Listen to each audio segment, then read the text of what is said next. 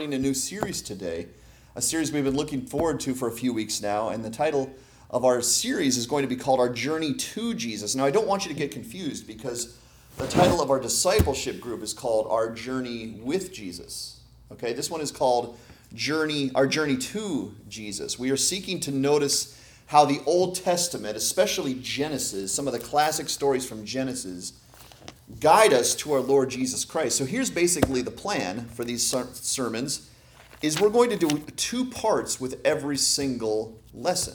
And what we're going to do is we're going to look at the Old Testament story in part number 1, and then next Sunday we will look at part 2 and talk about what that lesson means in following our Lord Jesus Christ. So today we're going to go right at the beginning. If you have your Bibles, open to Genesis chapter 1. And today's lesson is going to be called In the Beginning. And you can tell I plagiarized that title. In the Beginning is the lesson today, and we're going to look at Genesis 1, the entire chapter, and a few verses of Genesis chapter 2. But before we get there, I'm going to ask you a question. What would be, and this is rhetorical, but you can answer it inwardly, what would be your favorite invention or creation? Do you have one? A favorite invention or creation. I'm going to give you my top 10 favorite creations or best creations according to me. Okay, now these creations might not be your favorite creations, but it doesn't matter. These are Pastor Todd's favorite creations or inventions. Okay, and some of these are a little silly, but that's okay. Number one, or excuse me, we're going backwards. Number 10 best creation ever, which I believe, is the cup holder. Um, I don't know if it's because I have a lot of kids, but I always have some sort of fluid liquid next to me in the car. And if there weren't cup holders, in fact, several cup holders, I would have many accidents. In fact, sometimes they give you that little, you ever go to a drive through and you have more than one drink they're giving you and they give you that little cup carrier? I have had that thing on more than one occasion completely dump over on the seat next to me. And I've had to go into the nooks and crannies and clean out that stuff.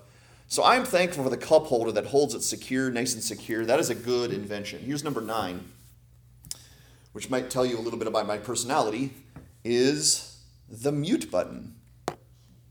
I love the mute button on the TV clicker because I hate commercials.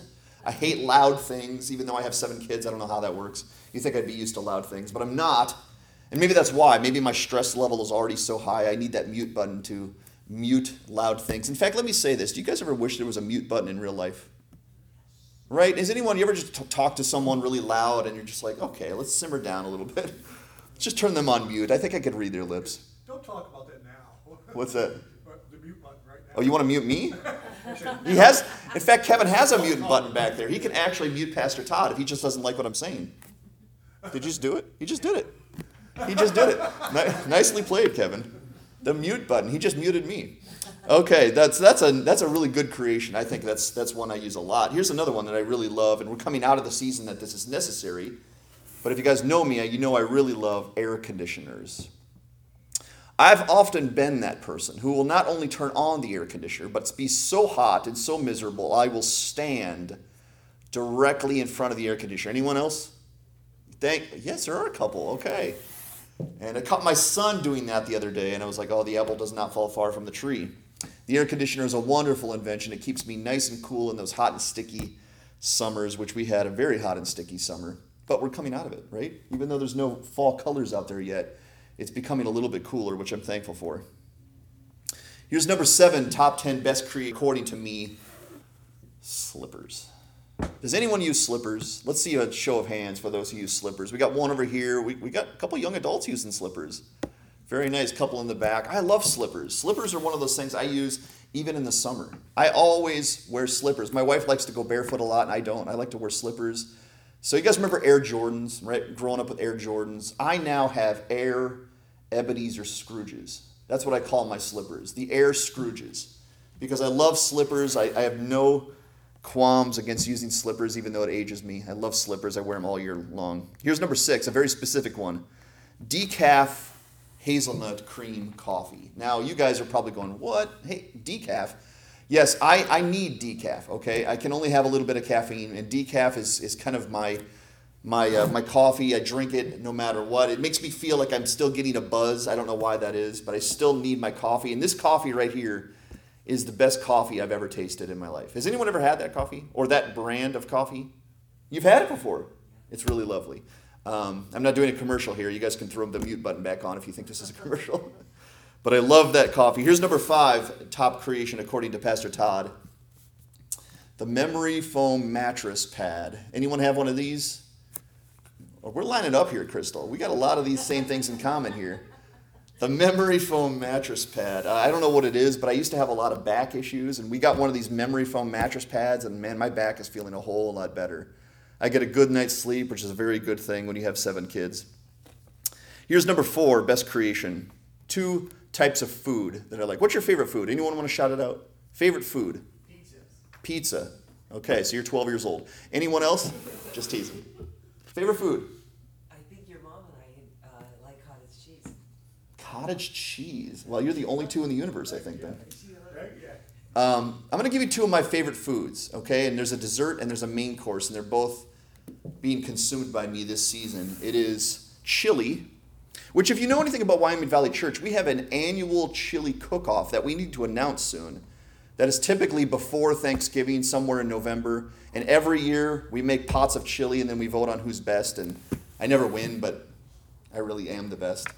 And uh, I make a good pot of chili. But I also love this thing my wife makes called banana cream pie. Has anyone ever had that? Banana cream pie? Banana cream pie is tremendous. And Janine makes it, and I love it. It's one of my favorite desserts. One of the best inventions. Here's number three, which you guys know by now. Um, I think this is a wonderful invention. You guys are going to laugh at me because you're going to think I'm ancient. The Blackberry phone. You guys knew it was coming, right? You knew it was going to come. The BlackBerry phone. Anyone ever used a BlackBerry phone in the past? Ten years ago, maybe. Yeah, in the past. Every, everyone had a BlackBerry. Notice everyone had it at one moment, and then they realized you didn't have one. You never had a BlackBerry phone. There's still time, Joan. Okay. There's still time. I can get you the link, okay? It's, a, it's from the 90s, but I can get you the link. Uh, the BlackBerry phone, I love the keyboard. I type on it all the time. Number two is very fitting for right now. Best creations ever is autumn. Anyone agree with me? Autumn. My favorite time of year is right now. I love autumn. I want the colors to come. It's still pretty green out there, but I love the cool weather. I love this time of year. Number one, she should be out here because this is my most sappy one, is my wife. My wife is my favorite creation ever because she blesses my life more than anyone in this uh, world, and I'm just so thankful for her. So, what would be your top 10 creations? We're going to look at creation today, and that's the point. Take your Bibles and go to Genesis chapter 1 as we look at the beginning. And we're going to read the entire chapter 1 and a few verses, four verses of chapter 2. Listen to the Word of God. In the beginning, God created the heavens and the earth. The earth was formless and void, and darkness was over the surface of the deep. And the Spirit of God was moving over the surface of the waters. Then God said, Let there be light. And there was light. God saw that the light was good, and God separated the light from the darkness. God called the light day, and the darkness he called night. And there was evening, and there was morning one day. Then God said, Let there be an expanse in the midst of the waters, and let it separate the waters from the waters. God made the expanse and separated the waters which were below the expanse from the waters which were above the expanse, and it was so.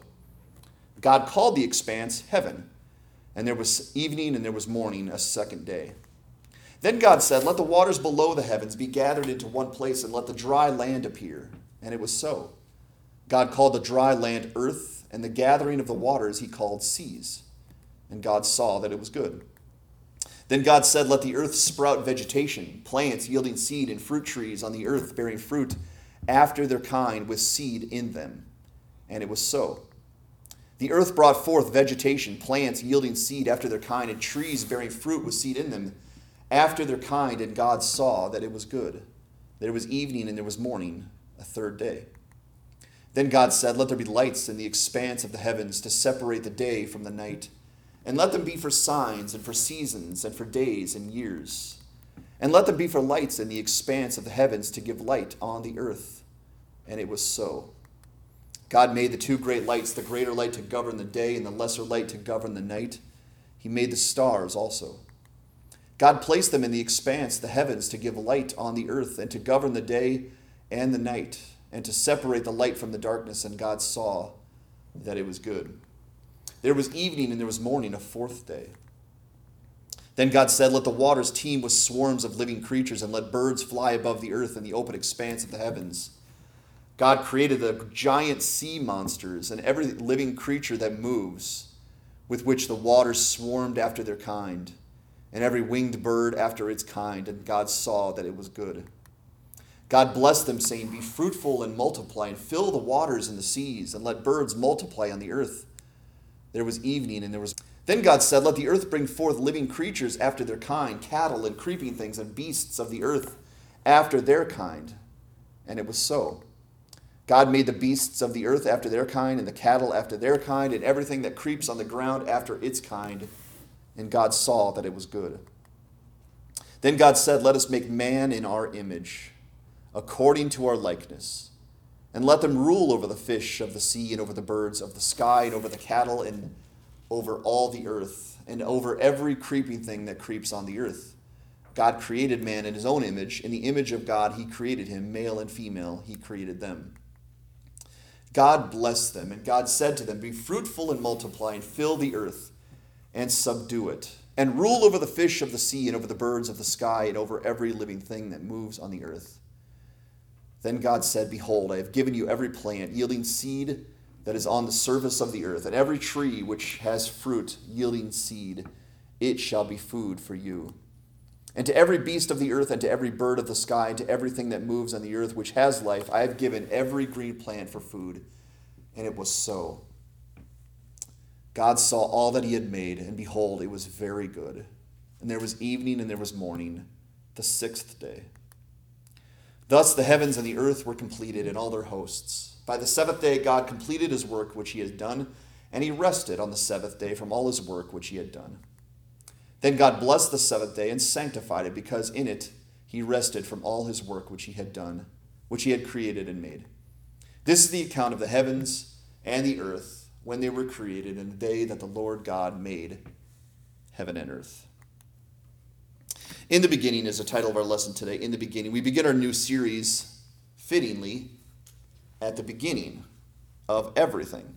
It seems fitting, right, to start a new series at the beginning. Well, we're going to start at the beginning of everything with this new series. And all of creation, all of religion, all of Christianity hangs upon the truth that we speak of today. If you and I can wrap our heads around this truth and believe it, we're in very good position to journey to Jesus. And that is the whole point of our new series, okay? Journey to Jesus. We are not just telling the Old Testament stories, we are going to show how these Old Testament stories unlock our Lord Jesus Christ in our minds. But if there is no creator, the life we have today does not matter. Even if all of this around us could exist without God, and that is a ludicrous notion, it would be random. It would be purposeless. It would be utterly pointless. Life would have no meaning whatsoever without a creator. Without a creator, what is all of this about? We're just a bunch of living cells living upon a large rock, and our lives would make no sense at all. Without a creator, we should do as the prophet Isaiah says all ungodly think about their lives. He says in Isaiah 22 13, Let us eat and drink, for tomorrow we die. If there is no creator, that's exactly how we should live. It is. Without a creator, we aren't loved, we aren't special, and we have no future. Without a creator, it does not matter if we live or die because we are destined for eternal non existence. Without a creator and without eternal life, life on the earth is meaningless. Now that sounds depressing, doesn't it? That's kind of how the world lives. I don't understand how they can live that way because that's a depressing thought to have if they believe there is no creator.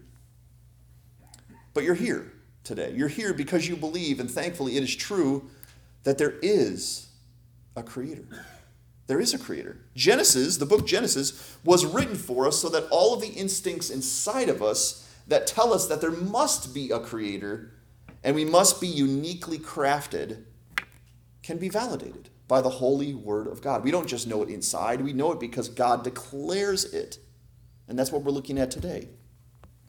When we read the first two chapters of Genesis, we're supposed to both marvel at God's handiwork and at the same time say to ourselves, that makes perfect sense. How could all of this exist otherwise? Now, as we're going to learn in a couple weeks, the world that God created was broken by mankind. We broke the earth. And we're going to discuss down the road in depth why that happened and how that happened, how we broke the world. But know this, and you can see it very clearly in Genesis. When God created the world, He made it perfect. Perfect. Because our God is perfect. Notice the phrasing, it says it over and over and over. It was good. It was good. It says it in verse 4, verse 10, verse 12, verse 18, verse 21, verse 25, and verse 31. God made the world the only way He could make it. He made it good. He made it very good. He made it perfect. Now, the world, even though it's been stained by sin now, and we know that, we still live in a very beautiful and breathtaking world, don't we? You ever visited places and parts of the world that just take your breath away? And if it's still beautiful after sin has stained every part of this world, imagine, just take your mind for a moment and imagine what it must have looked like at the beginning when it was perfect, when there was no sin and no darkness and no evil upon the world. Imagine what that must have looked like because that's a glimpse of the paradise one day we are waiting for. In fact, let's not move too quickly today, okay? Let's go back to the beginning, the beginning of everything, and let's notice a couple things, okay? The first thing we need to notice is this In the beginning, God. In the beginning, God. In the beginning, God. Do you notice that? In the beginning, in the genesis of everything, that's what the word Genesis means, the beginning of everything, God is there. I mean, if it's the beginning of everything, how is God there? How is anybody there?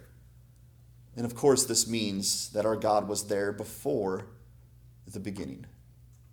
Take a moment and think about that. Before the beginning, God was there. Now, scientists, they try to tell us that we have everything that we have in this world that was created and it was done so by nothing. And if you go back and you go back to their logic, they basically say that stuff blew up in the sky and here we are. But if you pin those scientists down and ask them where did the stuff come from that blew up, they have no answers. They would have to admit that they would say, we don't know, or nothing exploded and here we all are. At the beginning, according to scientists, there was nothing. Nothing at the beginning. But here we all are. Think of that logic. Nothing exploded. And here is this world. Here we are today. How can anything be created by nothing? I want you to try that today, okay? Take nothing into your yard or your garage and make something. Nothing. Don't take any tools, don't take any materials, take nothing and come out with a project and then bring it to me next Sunday and show me it. And said, I made this literally out of nothing. It's not going to work. That's an impossible notion. You cannot create anything from nothing. But if God was there before everything was created, then all of creation is to his credit and his glory, right? In fact, what's more impossible to believe that we have a creator that who created everything, who is beautiful and awesome and complex and glorious or that the earth, the trees, the animals, the rivers, the seasons, the solar system, the fruits, the babies, and our complex human mind came about from nothing. And I know you all agree with this. I understand that. That's why you're here today. But these are very important truths for us to believe. And if this doctrine that God is there at the beginning is true, and it is true, there are four important things about God that we need to know four important things about God that if He is there at the beginning, these things must be true. Number one, God is eternal. God is eternal. God is before time. Before time began, God was there, which means God is outside of time, or maybe a better way to say this is God is beyond time, before time, the author of time. We don't know anything in this universe without time attached to it, right? We all are controlled by our clocks and calendars, aren't we? Every part of the day, we're looking at the clock and the calendar because everything has time attached to it. In fact, those scientists that I mentioned measure the entire universe by light years. Light years. And they attempt to suppress the truth about God by attaching millions and billions of years to creation because their logic follows this way if you have enough time, anything can happen. It's amazing the lengths people go to to get rid of God. It's amazing. But time was created by God. Time is important to us, but time does not confine our God. Time is a law that He created for this world. Time submits to God, not the other way around. Isn't that cool to know that in heaven there's no time? Even though it's eternity, we're not going to be looking at our clocks and calendars going, really, it's April already. Wow, that went fast. Only another eternity to go. That's not going to happen. There's no time in eternity. But our God is eternal, He's always been. Everything that you and I know had a beginning, everything, including ourselves. But God, God had no beginning. Consider that for a moment. God is eternal, and I know it makes your brain hurt to think about that, but we need to. There was never a period where God was not. He always was, He always is, and He always will be. He never came into existence, and He will never cease to exist. Scripture calls Him the great I am. And that's a unique phrasing, but think about that. The great I am, not the great I was or the great I will be, but the great I am. We like to make up terms to help our minds understand it, such as eternity past. Anyone ever use that? Eternity past. But to me, that's kind of a silly phrase because eternity doesn't have a past. Eternity doesn't have a present, and eternity doesn't have a future. Eternity is not constrained or controlled by time whatsoever. Our God is not constrained or controlled by time, He is simply eternal. That's an amazing thing to know. Here's number two God is the creator. It says it plainly there in Genesis chapter 1. In the beginning, God created the heavens and the earth. Genesis says there was void before God made the world. Void. The world was formless and void, and darkness was over the face of the deep. There was nothing to see, there was nothing to look at. Nothing existed in the physical realm but until God caused it to exist. You know that higher power that people refer to to sort of generalize God? That is an affront to our Creator. He's not a higher power. He's God, and He has a name, and His name is Jehovah, the God and the Creator of everything. Anything we see, anything we taste, anything we touch, anything we feel and smell is a result of God's creative will. We spend our lives breathing in God's oxygen into lungs that God created, to sustain bodies that God created, so we can live on an earth that God created, amongst people that God created. And yet, many of those people rarely to never even think about their Creator. God is our creator, our maker, our crafter. And we do not exist this moment without him. We're not here today unless God made it so. And therefore, he deserves all the credit for all the good that is upon this world. And all the beauty that still surrounds us, the credit goes to God and God alone. Once we believe that God is the creator, we can begin to make sense of this universe and this world. But not until then. Not until then. Otherwise, we remain in darkness. And we're capable of thinking and believing the most ludicrous notions about the creation. Unless we can see God as the creator, we live and we think in darkness. God begins the Bible by telling us that He alone, God the Father, God the Son, and God the Holy Spirit, it is three in one, okay? We know that doctrine. Even though I am a walker, there are nine people in my family who all claim the name Walker. Actually, there's 11 if you count my parents. 11 people in this church who claim the name Walker. There are 11 of us, but there's also one family. God and God alone is the singular reason everything exists. God is our creator. Number three, God is holy. God is holy. The word holy means God is set apart as unique. Unique is different than the word special. Special means you're pretty cool, you're pretty special. But unique means there's none like you. You're different. And God is unique. There is no one truly like God in the ways that make him God. He's above all, he's before all, he's greater than all, he's higher than all, and he's different than all. That's what the word holy means. We can't replicate God. We can't duplicate God. We cannot mimic God. He is unlike any other, and there is no being truly like God. He's holy. In fact, He's holy, holy, holy. That's how holy our God is. Not only is God eternal, and not only is the Creator, but all of creation came into existence by His very command. God said it, and it came to be. Who was like our God? Who was like Him? No one is truly like our God. He's holy, holy, holy, and God is worthy of all exaltation, all praise, all service, all worship, and all love. Whatever due honor we give to man, and sometimes man is worthy of honor, it's true. We need to reserve a thousand times the same honor for our God, if not more, because God is holy. There is no one like him, there is no one higher or better or greater than our God. He is worthy of every exaltation you can throw at him. Number four, God is sovereign. Sovereign. Sometimes the royal people in this world use that word to define themselves. But the word sovereign is also very unique. It means you're in control and in authority of everything. Now, when I tell my kids to clean up the mess they made, sometimes they listen to me. And sometimes they ignore me like I'm a pop up ad and they mute, hit that mute button and say, Daddy, we don't need to listen to you right now. But when God commanded the universe to come into existence, it bowed to his very will. All the laws of physics came into being. All the solar system came to be. The earth and the animals came to be. Light and darkness were separated, just as God commanded. When God said, Let there be light, light didn't think about it. Light didn't pause and consider whether light should come into existence. Light obeyed its master and it came into existence that moment.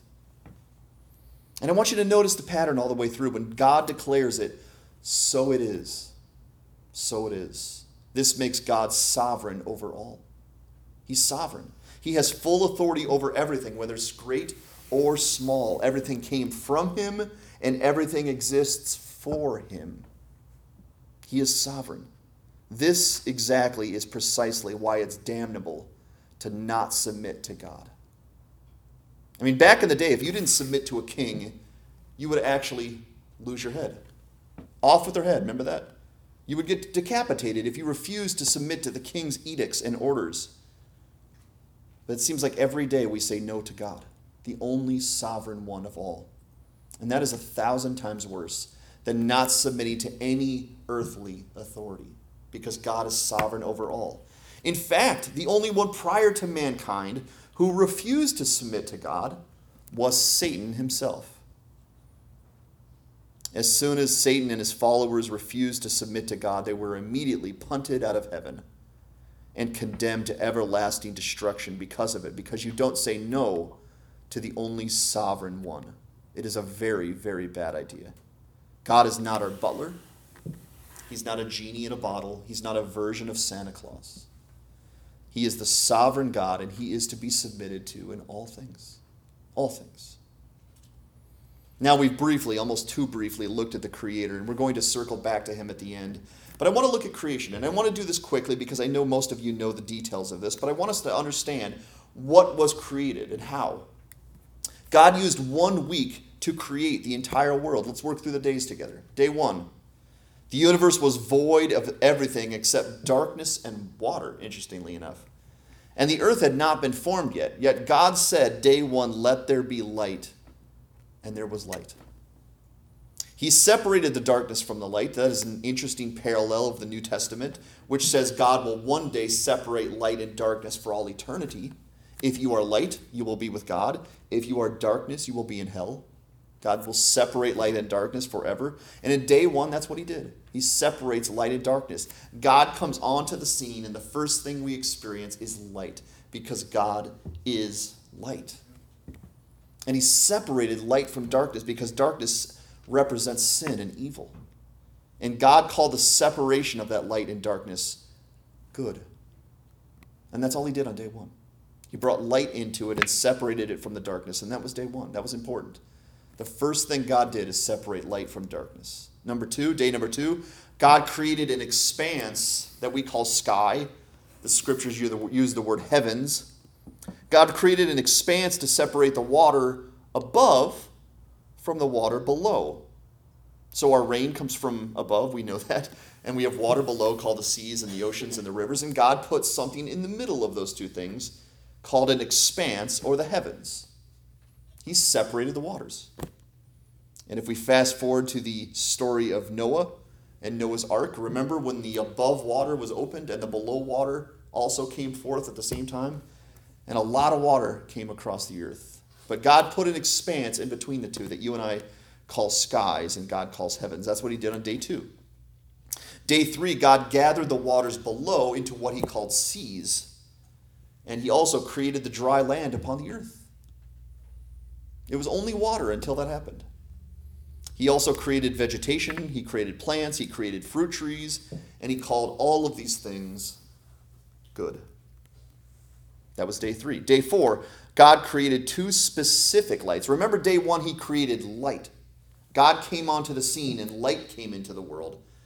But it was general light because God was there. And day four, he created two specific lights, okay? The sun to govern the day and the moon to govern the night. And he also created all the stars. You ever looked at all the stars? You ever try to count the stars? It's quite an interesting, maddening process because you eventually have to stop. Even all the stars that I can see in one night sky, I cannot count them all. And that is a small, small, small fraction of what's out there.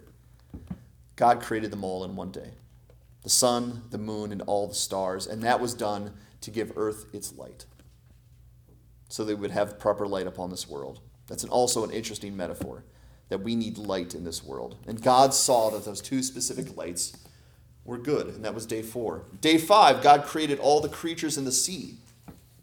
Um, how many creatures are in the sea? Does anyone know? How many creatures, how many species are in the sea?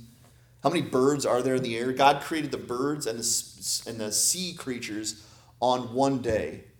And uh, scientists, again, have no idea how many different species there are of birds or sea creatures. There's too many to count, there's too many to wrap our heads around. But God created them all in one day special, different, various, colorful, imaginative. There are just so many.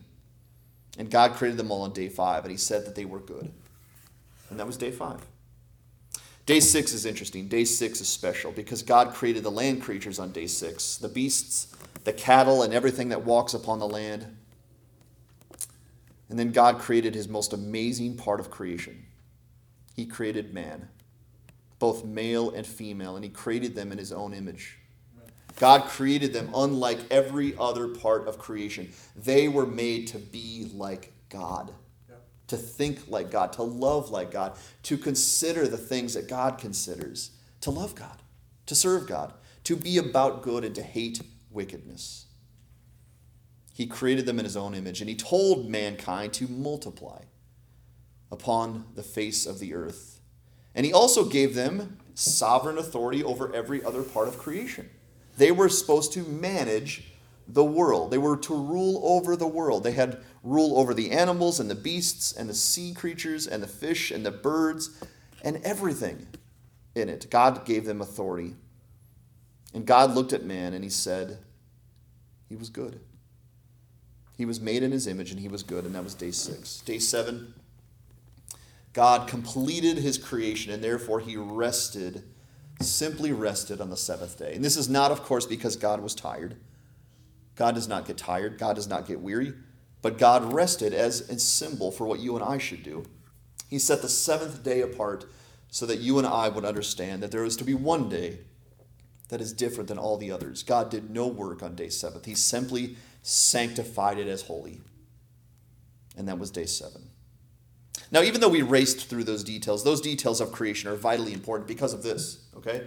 Because of this. These details of creation are the foundation for our existence. The foundation for our existence. God alone is the foundation for our existence. And if God alone is the foundation for our existence, He's incredibly important to our lives, is He not? If He's the foundation for why you sit here today, He is very important to your life. We cannot over, over, overestimate, overstate, or exaggerate the importance of God. We cannot. He's crucial and foundational to our very existence. Now, consider how many people are living upon the earth right now. Seven billion, some.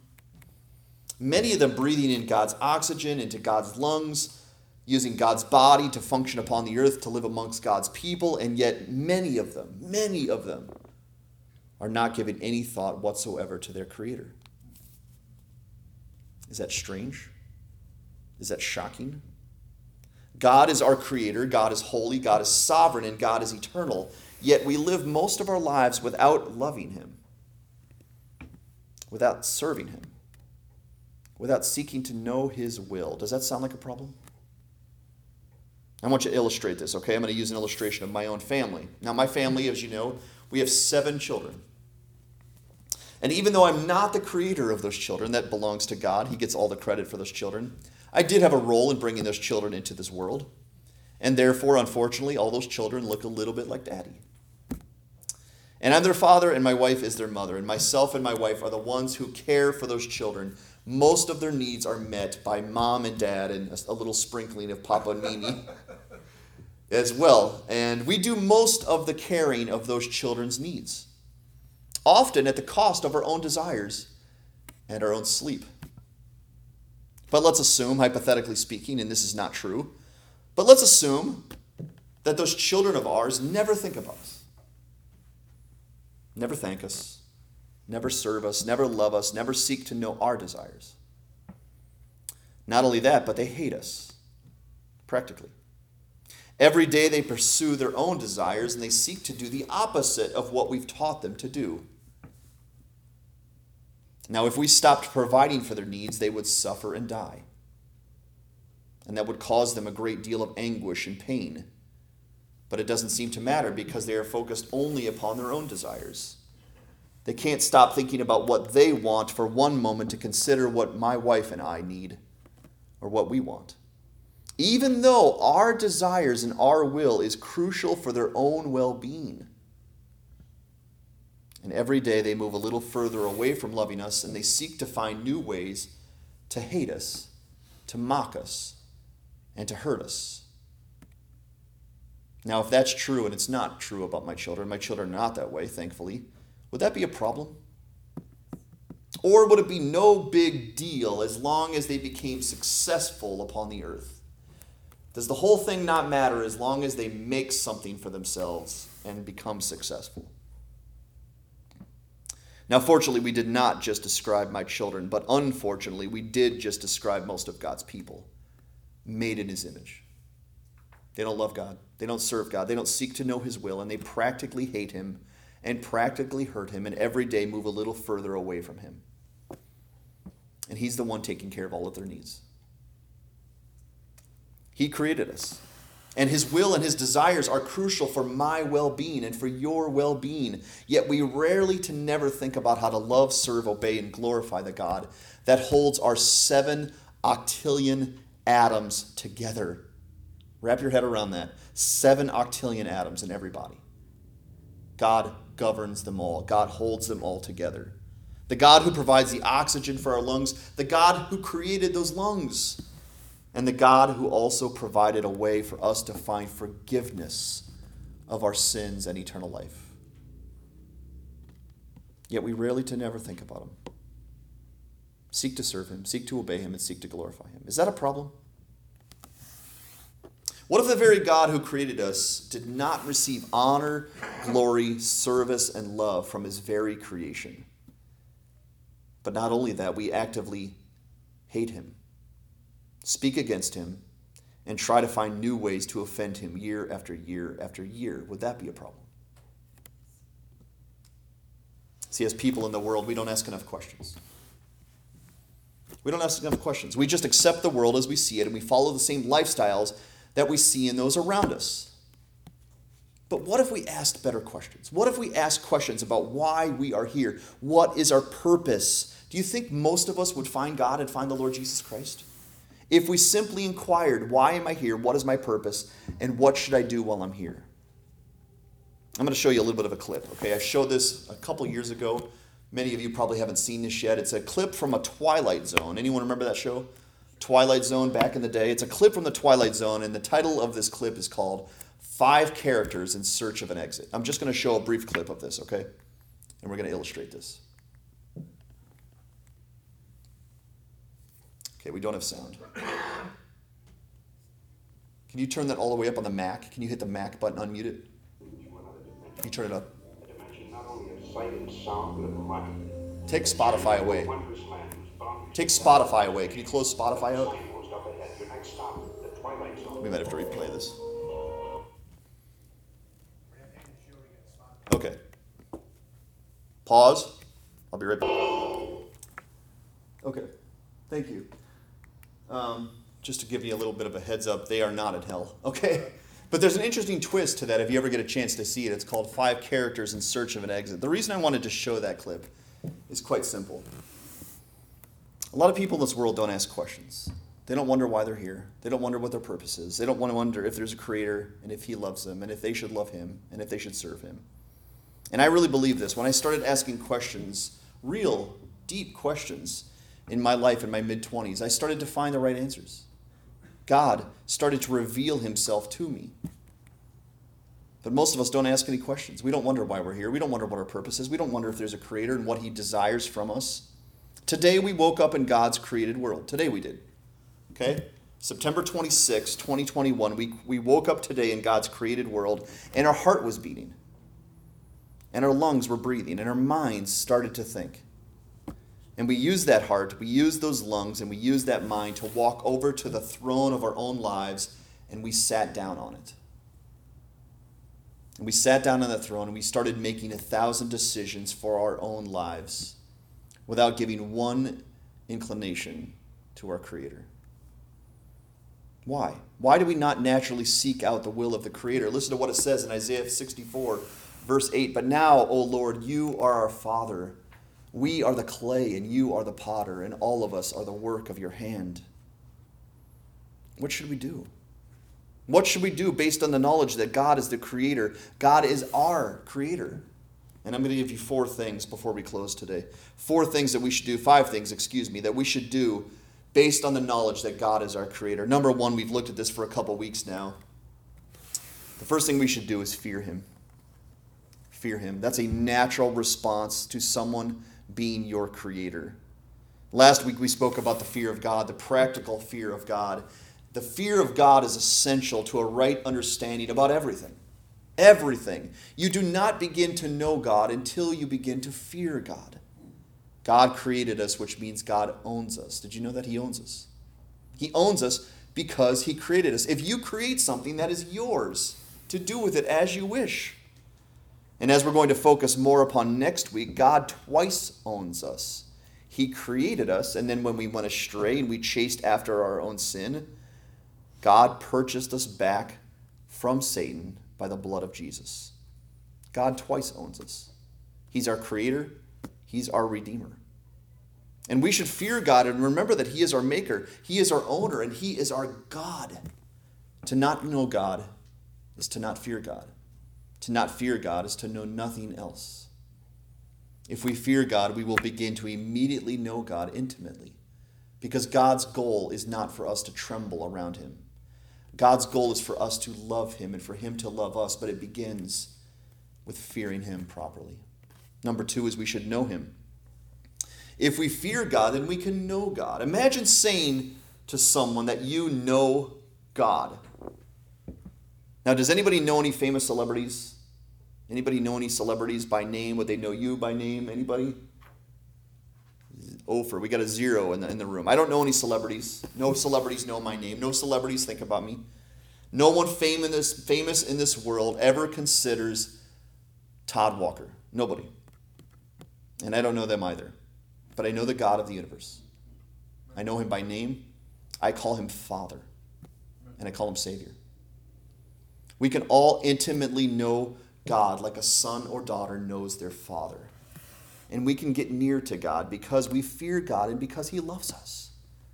He loves us. And if we can know God, then we can learn what it takes to love God and to serve God. And that's number three love God. We should know by now that God loves us, right? God loves every single part of his creation. Sometimes I tell my little two year old Marcus to not needlessly stomp on random insects that he finds because we don't need to just kill creatures for no reason. He likes to do it though. But God loves all of his creation. He does love all of his creation, every part of it. But he primarily loves those made in his own image. We are unique in God's eyes. And we know that he loves us because when we went astray, guess what he did? He sent his own begotten Son to die for us so he might redeem us back to himself and grant us eternal life. That's how we know him. That's how we know that he loves us. But did you know this? We can love God also. We can love God also. We can return that love back to God. We can give God, our Creator, gifts of love and praise. Is that a privilege to you? According to Genesis 1, we used to be dust particles. According to the rest of Scripture, we used to be sinners who chased sin instead of the glory of God. And now we have an opportunity to offer gifts of love to that God that He accepts. Is that a privilege? We can enter into what's called a covenant love relationship with the God of the universe. And not only does He not accept our love, but He delights in getting gifts of obedience and sacrifice from His people. I delight in the fact that my children sometimes make me paintings and colored things and hand them to me and say, Daddy, this is for you, and this is a heart. And they have to tell me it's a heart because it looks like a kidney. They got daddy's art, artistry skills. But I love those gifts, and I put those gifts in my office and on the fridge, and we love those because they're my children. We can love God. God accepts our love, He delights in our love. Number four, we can serve God. Guys, everybody needs a purpose in this life. Did you know that? And without a purpose, people flounder and struggle and have suicidal thoughts. Did you know that? Because they don't know their purpose. They don't know why they're here. They don't know any purpose that they have. But imagine if not only we had a purpose, but we had the greatest purpose of anyone that's ever existed. We were servants of the Most High God. Imagine if our spiritual resumes said servants of Jehovah. Can you imagine the heavenly clout that comes along with being God's servants?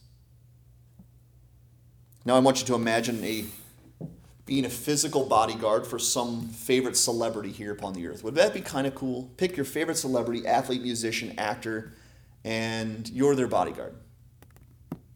Would that be something cool to tell people? I'm the bodyguard of this famous celebrity. Wouldn't you consider that a high purpose? Guys, there's no greater purpose in the history of creation than to serve God. He has called us into his courts to be his kingdom's ambassadors upon this world. This world is going to see and know God based on what we tell them and show them. We are God's ambassadors. We can serve God in a place that's very, very hard to do so. But it's also an amazing purpose. It's the most amazing purpose. I am a servant of Jehovah. Number five is we can thank God. The fact that we can know God, love God, and serve God should blow our minds, and it doesn't, unfortunately. We become numb to that fact. But I can love God, I can serve God, and I can know God. I was once a filthy soul. I had become fire tinder in the eyes of God, and now I'm able to be his son. And I'm able to be a servant. And that alone should cause me to thankfully or continually thank the Lord over and over. I mentioned that people rarely think about their creator, but thinking about the creator, it's anybody can do it. Children can do it. Uneducated people can do it. Just think about who made them. But we, as recipients of his mercy, should transition from thinking only to thanking him for who he is, because we know him. We know what he's done for us. We know how he accomplished what he's done for us with the blood of his son. Thanking God is giving God what he rightly deserves. And thanking God means we're seeing God clearly. He is deserving of praise and adoration. See, God is the creator, and we are the most significant part of his creation. And this is an amazing truth that can change our lives if we believe it. And this truth is the foundation for the most important truth that ever existed. If you don't know this truth, then you will never believe and receive the fact that Jesus came into the world to die on a cross to forgive you from your sins so that you might be reconciled to that God and live with Him forever. This is why it's called Journey to Jesus. We need to understand the creation and the foundation in order to understand the Savior. But God loves us richly. God loves us deeply. And if He loves us when we went astray, how much love does He deserve from you and I? The one who crafted us, the one who faithfully provides for us, the one who redeemed us from Satan and from sin. How much love does that God deserve from you and from me? See, knowing about the Creator and knowing about the creation, it changes everything. Everything. And it also sets us up nicely for part two next week when we explore the Lord Jesus Christ. Next week, that's all we'll do. We'll talk about our Lord Jesus. We'll talk about how beautiful and amazing and sovereign and holy He is. But are you ready and willing to submit to your Creator? Are you really willing and ready to ask questions about how can I serve and love and know Him? And as we'll learn next week, it begins and it ends with following the Lord Jesus. Jesus also created us, and He was the one crucified on a cross so that we might be spared from condemnation and separation from our Creator for all eternity. Let us fear our Creator. Let us know our Creator. Let us love our Creator. Let us serve our Creator. Let us thank our Creator because He's God and because He loves us deeply. Amen. Let's pray. Father, thank you for this lesson today. It might sound elementary, it might sound like things we've heard many times before, but it doesn't matter, Father. If it reminds us and it calibrates our minds to the fact that you are Creator, you are the sovereign one, you are the one who crafted us and made us for a reason to serve you and to serve your kingdom and to be your ambassadors in a place that desperately needs to see light. Father, help us to see the purpose that we have, to sink our teeth into that purpose. Whatever that looks like, Father, whatever you desire from our lives, let us find it in Jesus.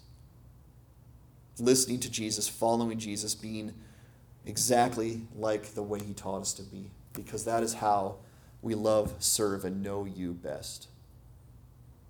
I pray for this new series, Father, that you would help us wrap our minds around what's most important, and that this church would understand that our God loves us, and that we can love him.